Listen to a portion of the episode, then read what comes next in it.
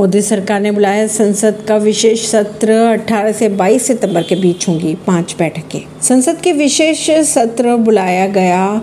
ये सत्र 18 से 22 सितंबर के बीच चलेगा। कहा यह जा रहा है कि इसमें पाँच बैठकें की जाएँगी।